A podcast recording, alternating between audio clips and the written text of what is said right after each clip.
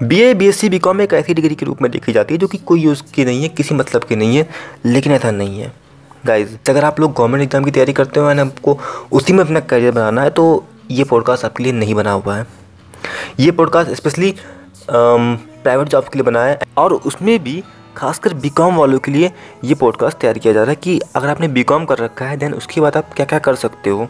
And कौन कौन से कोर्सेज आपको करने चाहिए? तो hello everyone this is Vikas Singh I am a soft skill coach and with a lot of philosophy let's begin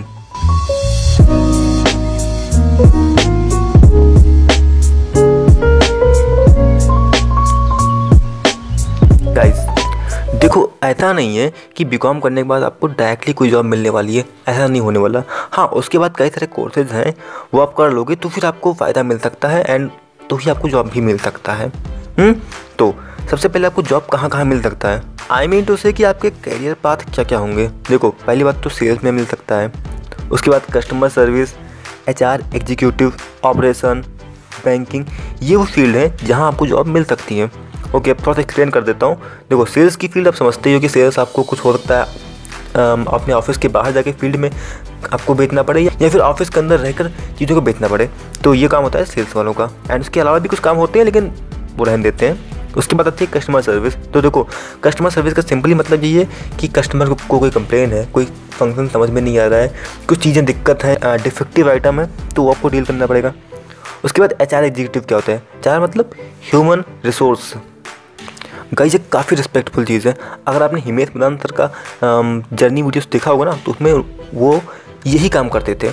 लोगों को ट्रेन करना लोगों से बात कैसे करनी है लोगों को हायर कैसे करना है इस तरीके के, के काम एच आर एग्जीक्यूटिव के होते हैं। इसमें दो जॉब्स होती हैं एक H R H R executive plus recruiter और अगर हम बात करें ऑपरेशन की तो फिर आपको यहाँ छुरी काटा लेकर किसी को चीड़फाड़ नहीं करना पड़ेगा।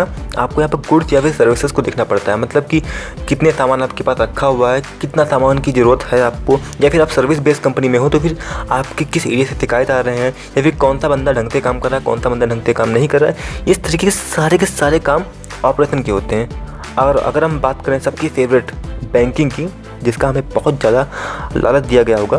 तो देखो बैंकिंग में इन गवर्नमेंट जॉब्स जिसकी तैयारी की कराई जाती है, उसके अलावा भी बहुत सारे जॉब्स होते हैं। Just for example relationship management मतलब कि आई नो थोड़ा सा गंदा साउंड कर रहा है, लेकिन भाई, आपको अपने कस्टमर से संबंध स्थापित करना पड़ता है मतलब दोस्ती वाला संबंध, ठीक है? जिससे कि वो दोबारा कोई काम हो तो आप ही के पास आए। उसके बाद होता है डेटा एंट्री का काम कस्टमर की फ़ोन नंबर एड्रेस नाम, पता बहुत सारी डिटेल्स होती हैं, उन सभी को मैनेज करना, ये काम डेटा एंट्री में आता है और डेटा एंट्री का काम करने के लिए आपको एक्सेल की अच्छी खासी नॉलेज ज़रूरी है। तो इस तरीके की काफ़ी सारी जॉब्स और भी होती हैं। अब बताती है कि आपको इसके लिए कोर्सेज क्या क्या करने चाहिए। तो सबसे पॉपुलर कोर्सेज क्या क्या है? एम कॉम जो कि काफ़ी लोग कर देते हैं, और उसके बाद सी ए जो कि काफ़ी लोग नहीं करते हैं, जानते हैं बहुत लोग हैं, लेकिन करते बहुत कम लोग हैं। उसके बाद होता है एम बी ए ये भी काफ़ी पॉपुलर कोर्स है, जो कि बहुत सारे लोग बहुत बहुत तरीके से करते हैं। खैर, अगर आपको इनमें से कोई करना हो तो कर लीजिए। और हाँ मैं जो आगे कोर्सेज के बारे में बता रहा हूँ, मैं जस्ट आपको ओवरव्यू दे रहा हूँ। और अगर आपको वो करना होगा तो उसकी डिटेल्स आप निकाल लेना। मैं डिटेल नहीं बताऊँगा, वरना ये पॉडकास्ट आधे घंटे का निकल जाएगा। ठीक है? और जो बता रहा हूँ, बस उतने ही काम नहीं है, उसके अलावा भी बहुत सारे कोर्सेज हैं।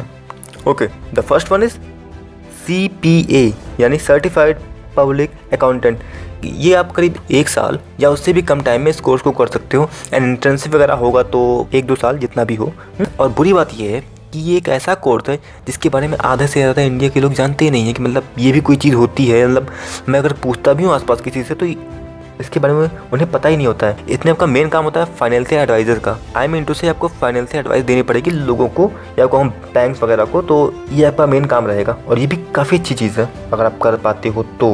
हम्म, ओके उसके बाद आता है C F A chartered financial analyst आप उसको चाहें तो बी के साथ भी कर सकते हो। ये दो साल का कोर्स होता है। प्लस इसमें एक अच्छी बात मुझे ये लगी कि पहले आपको कोर्स कंप्लीट करना है एंड देन उसके बाद ट्रेनिंग लेनी है। लेकिन सी वगैरह में क्या होता है ना कि आपको कोर्स करने के साथ ही साथ ट्रेनिंग भी लेनी पड़ती है ये थोड़ी सी मुश्किल हो जाती है। लेकिन इसमें ऐसा नहीं है। आपको पहले क्या है कि बस जस्ट पहले कोर्स कर लो एंड देन उसके बाद चार साल की ट्रेनिंग होती है। तो भैया ड्यूरेशन लंबा है, लेकिन इज़्ज़त, पैसा सब भरपूर है। तो आप ये चीज़ें भी ट्राई कर सकते हो। उसके बाद आता है सी एस यानी कंपनी सेक्रेटरी आपने कहीं ना कहीं इसको देखा ही होगा मूवीज़ वगैरह में कि जो कंपनी में बॉस वगैरह होते हैं, उनके पास एक सेक्रेटरी वगैरह भी होती है। हर छोटे बड़े कामों के लिए तो वो छोटे बड़े कामों के लिए ही ये कोर्स होता है, जो कि करीब दो से ढाई साल का होता है एंड आप इसे भी कर सकते हो। उसके बाद आता है फाइनेंशियल रिस्क मैनेजर ये स्पेशली एक साल का कोर्स होता है, और आप ये भी कर सकते हो, चाहो तो। मैं जो भी बातें बताई हैं, ये जस्ट एक ओवरव्यू है। हल्की हल्की बातें जो कि ऊपर हैं। और हाँ इन इन जॉब्स के नाम मैंने डिस्क्रिप्शन में लिख दिए हैं। अगर आपको किसी में इंटरेस्ट हो तो इसका नाम अगर भूल गए हो तो आप जाकर वहाँ देख सकते हो कि नाम क्या है। एंड उसके बाद थोड़ा डिटेल सर्च कर लेना कि आपको क्या करना है एंड क्या नहीं करना है। एंड उसके बाद आप डिसाइड कर लेना। और हम ये काम कहाँ से करेंगे? ये क्वेश्चन अगर आपके दिमाग में उठ रहा हो तो आप, पहली बात तो यहाँ यही है कि आपकी फैमिली क्या अलाउ करती है इस चीज़ को? इतने पैसे हैं उनके पास। फिर इंस्टीट्यूट कितनी दूर है? उसके बाद आती है कि आप कर पाओगे वो काम कि नहीं कर पाओगे। कम से कम एक से दो हफ़्ते का टाइम लो एंड खुद को एनालाइज कर लो कि ये क्या कर सकते हो क्या नहीं कर सकते हो। और एंड कम्प्लीटली एनालाइज करने के बाद जो भी करना हो उसे करो। हाँ सच है गाइस कि हर क्षेत्र में बराबर अपॉर्चुनिटीज़ नहीं है लेकिन देश भर में ही बात की जाए तो अपॉर्चुनिटीज़ ठीक ठाक ही हैं। हम्म, और बेरोज़गार लोग इसलिए भी हैं क्योंकि लोग स्किल्ड नहीं हैं। तो आप अपने अंदर स्किल मेंटेन कीजिए और जो भी कोर्स करना, उससे संबंधित जो प्रैक्टिकल वर्क होते हैं, उसको भी देखते रहना। ऐसा नहीं कि जस्ट कोर्स पर ही रिलाई कर देना। कोर्स सिर्फ़ 15 से 20 परसेंट रोल अदा करता है आपके भविष्य में, आपके लिए। तो आपको प्रैक्टिकल एक्सपीरियंस जितना जहाँ से जैसे भी मिल पाए, लेते रहो। Okay guys that's all for today be until चल गए